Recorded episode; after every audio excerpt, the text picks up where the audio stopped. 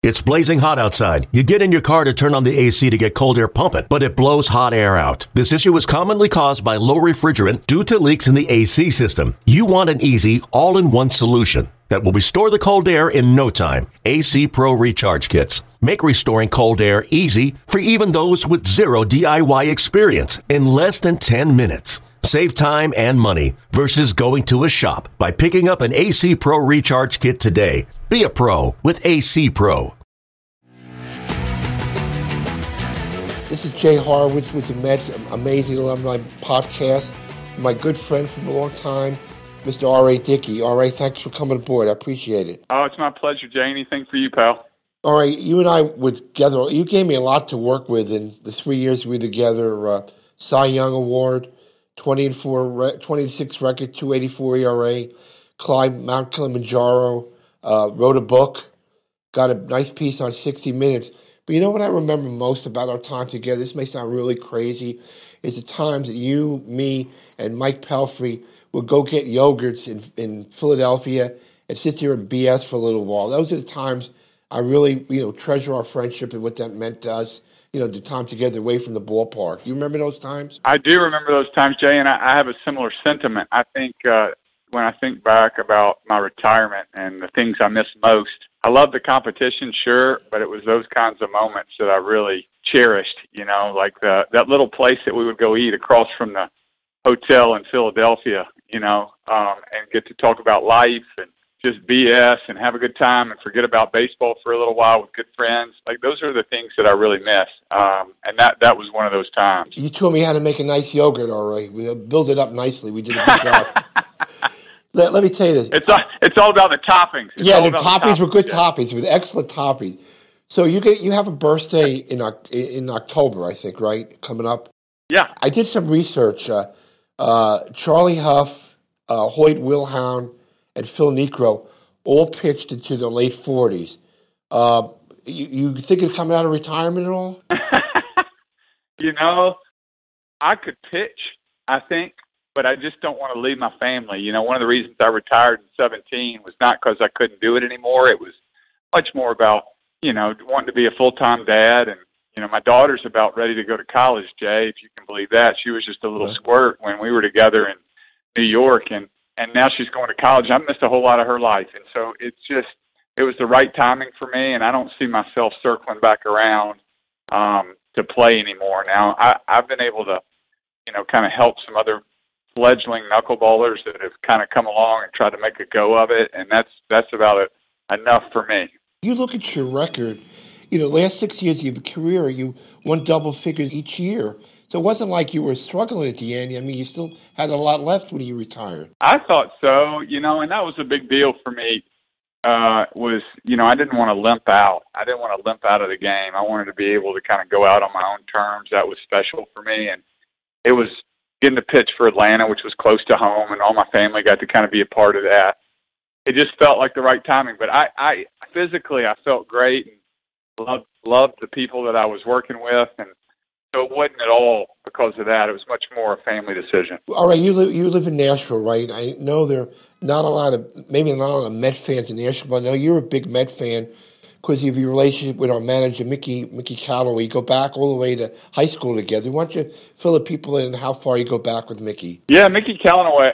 Mickey Callaway and I are really good friends. Uh, you know, he's probably, as far as acquaintances go, he's probably the, the guy that I, I have known most intimately just because um, we played against each other in the high school state championship when he was in Germantown, Tennessee, and I was in Nashville, Tennessee. And, um, you know, we got to play against each other at, MTSU in the 1993 state championship, and then from there he went to Ole Miss, and I went to UT. So we got to lock horns there and just continue to have a mutual respect for one another. And then he signed with the Texas Rangers while I was still a Texas Ranger. We got to play together for the first time and really just hit it off. I mean, we're kindred spirits, and um, I really respect him, and we just kind of grew together from there. Um, and then when he went on to be the pitching coach for the Cleveland Indians, and I was still playing, we'd get together every time I'd come through Cleveland, I'd try to find some time to be with him. So he he and I go way back, and it, and we have a lot going on together. Did you think, already going back, that he would become a manager someday, or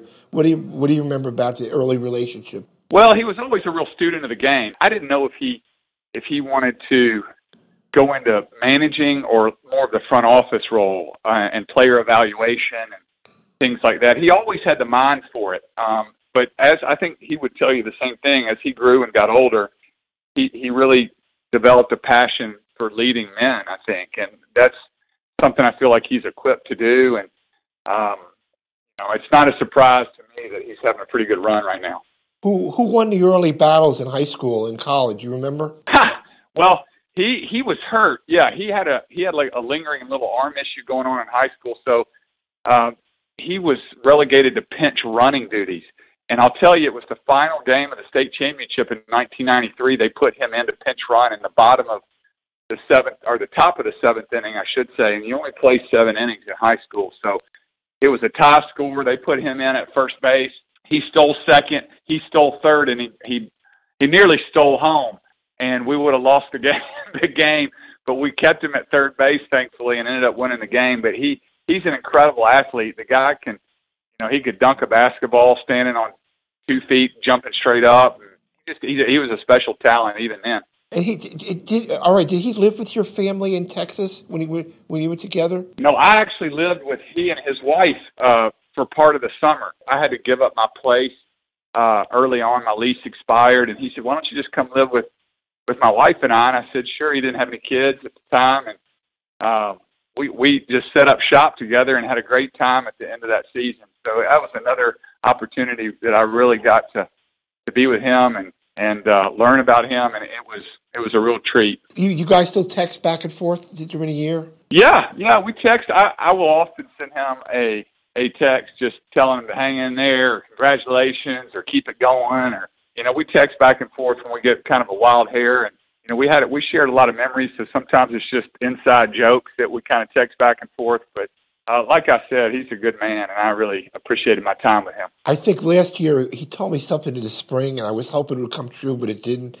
That if you if certain things happen, you know, that you would consider coming out of retirement because you wanted to pitch for him, it wasn't this spring; it was the spring before. Is my memory correct or not correct? No, you're you're right. No one knew this, but at the time I had uh, declined. Uh, the Atlanta Braves wanted to exercise my option for 2018, and I I told John Hart that I think it's time for me to go be a full time dad, but nobody knew that. So time went by, and you know Mickey got the job, and he he and I had a preliminary conversation about the possibility of coming back and logging some innings for the Mets again, and I tell you, if there was any chance of me coming out of retirement, the only chance would have been with the New York Mets and Mickey Callaway. So he got me as close as anybody could. Yeah.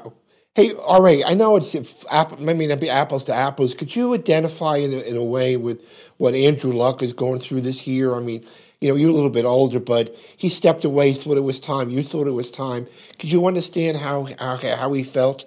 I can, in the sense that you know, and I think a lot of athletes can, which is why I think he's garnering a lot of sympathy from the athletic world. People who participate in professional athletics, they know the kind of grind uh, that it can it can be, and the toil it can take mentally on you to try to hold up a franchise or play through injury or get shots so you can keep staying on the field or uh, you know whatever the case may be. And so I can relate in that respect for sure.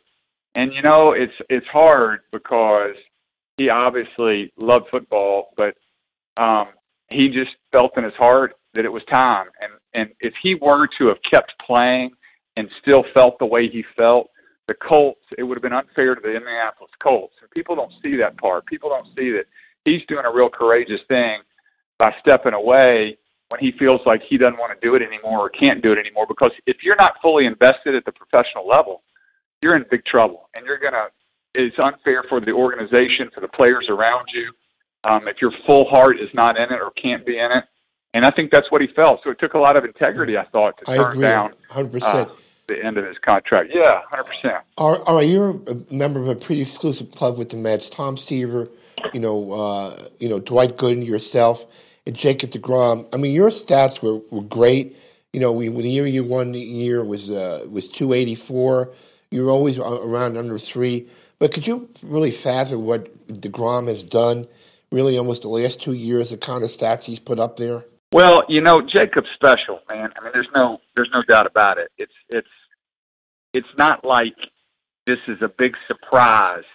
Uh, the year that he had was a big surprise. I mean, he had been kind of punching the clock like that for a while, and uh, I, you know, I've I've always been a Degrom fan. I love the way he carries himself, kind of his no nonsense mentality, and um, he's really committed to being the best he absolutely can be on the field without distraction.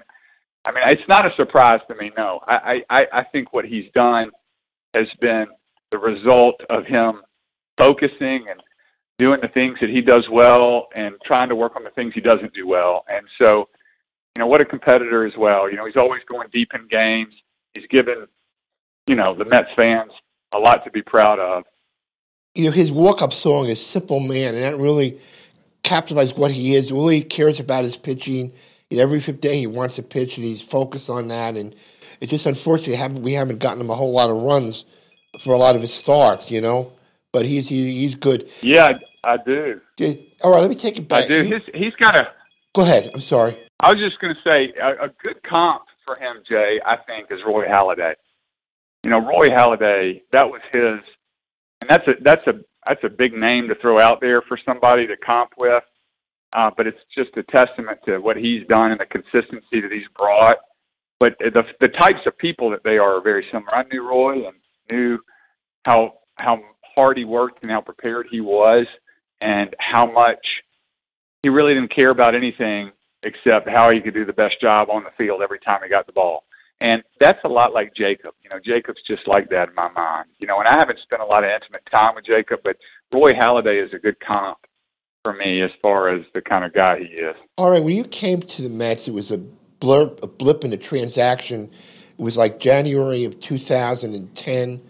I think Mets signed, you know, R.A. Dickey to uh, minor league contract, and you really have to be proud of what you've accomplished. You know, Cy Young, All Star, you know, still hold the club record for 32 and two thirds innings scorers, uh, two consecutive one hit shutouts. I mean, I mean, where you where you came from, you know, I remember the picture uh, in Baseball America that cost you, you know, a couple million dollars because you you didn't have an, an ulnar nerve. I mean, if you look back, kind of reflective, you know, uh, you know what what you've done with your career. Yeah, you know, now that I'm retired, I've had some time just to kind of decompress and look back. You know, Jay, I, I, am I am satisfied with the way that it ended for me, but it's I was I was not alone man, I, I had a lot of help. And so I try to never forget that. You know, I am the product of a lot of people who poured into me and loved me well and taught me the craft of being a knuckleballer and how to be a pro and, you know, countless teammates that lended me their expertise or time or whatever you want to say that just kind of built into who I was. So, yeah, I, you know, I think the, the, the most gratifying thing about, you know, the last eight, nine years of my career, eight years of my career, w- was that I got to really uh, share it with a lot of people. You know, having having won having won the Cy Young in 12 was the first time a knuckleballer in the history of baseball had ever won it, right. and there were so many different years. Joe Niekro, Phil Niekro. I mean, there were a lot of good years that knuckleballers had where they got kind of bypassed or overlooked or whatever you want to say. Um, and so when I won that award, it was fun to get to share that with so many people who had helped me along my way. I think that was kind of one of the most gratifying things about the end of my career. You really came come come a long way from that start in 06, I think it was your first start after you started in knuckleball. You gave up six, six home runs in the game. Yeah, thank you. Yeah, six yeah. home runs. But but listen, uh, it's been a pleasure talking with you, RA, and maybe we could get together sometime and build some yogurts together. Yeah, anytime you want, man. Anytime we're around each other, I'll take you out. Okay. Th- thank you for time, Maureen. I appreciate it. You bet. See you guys. Thank you. Bye. Bye. Okay, picture this. It's Friday afternoon when a thought hits you. I can waste another weekend doing the same old whatever, or I can conquer it. I can hop into my all new Hyundai Santa Fe and hit the road. Any road. The steeper, the better because my all new Santa Fe is available with HTRAC, all wheel drive, so I can hit the trail without a worry in the world. Heck, with three rows and best in class rear cargo space, I can pack the whole family in with all our gear. We've got available dual wireless charging for our phones, so we'll never lose touch with civilization, and we won't lose touch with the primordial power of Mother Earth. So, which is it? Waste the weekend or do something a little more epic? And conquer it in the all new Hyundai Santa Fe. Visit HyundaiUSA.com or call 562 for more details. Hyundai, there's joy in every journey.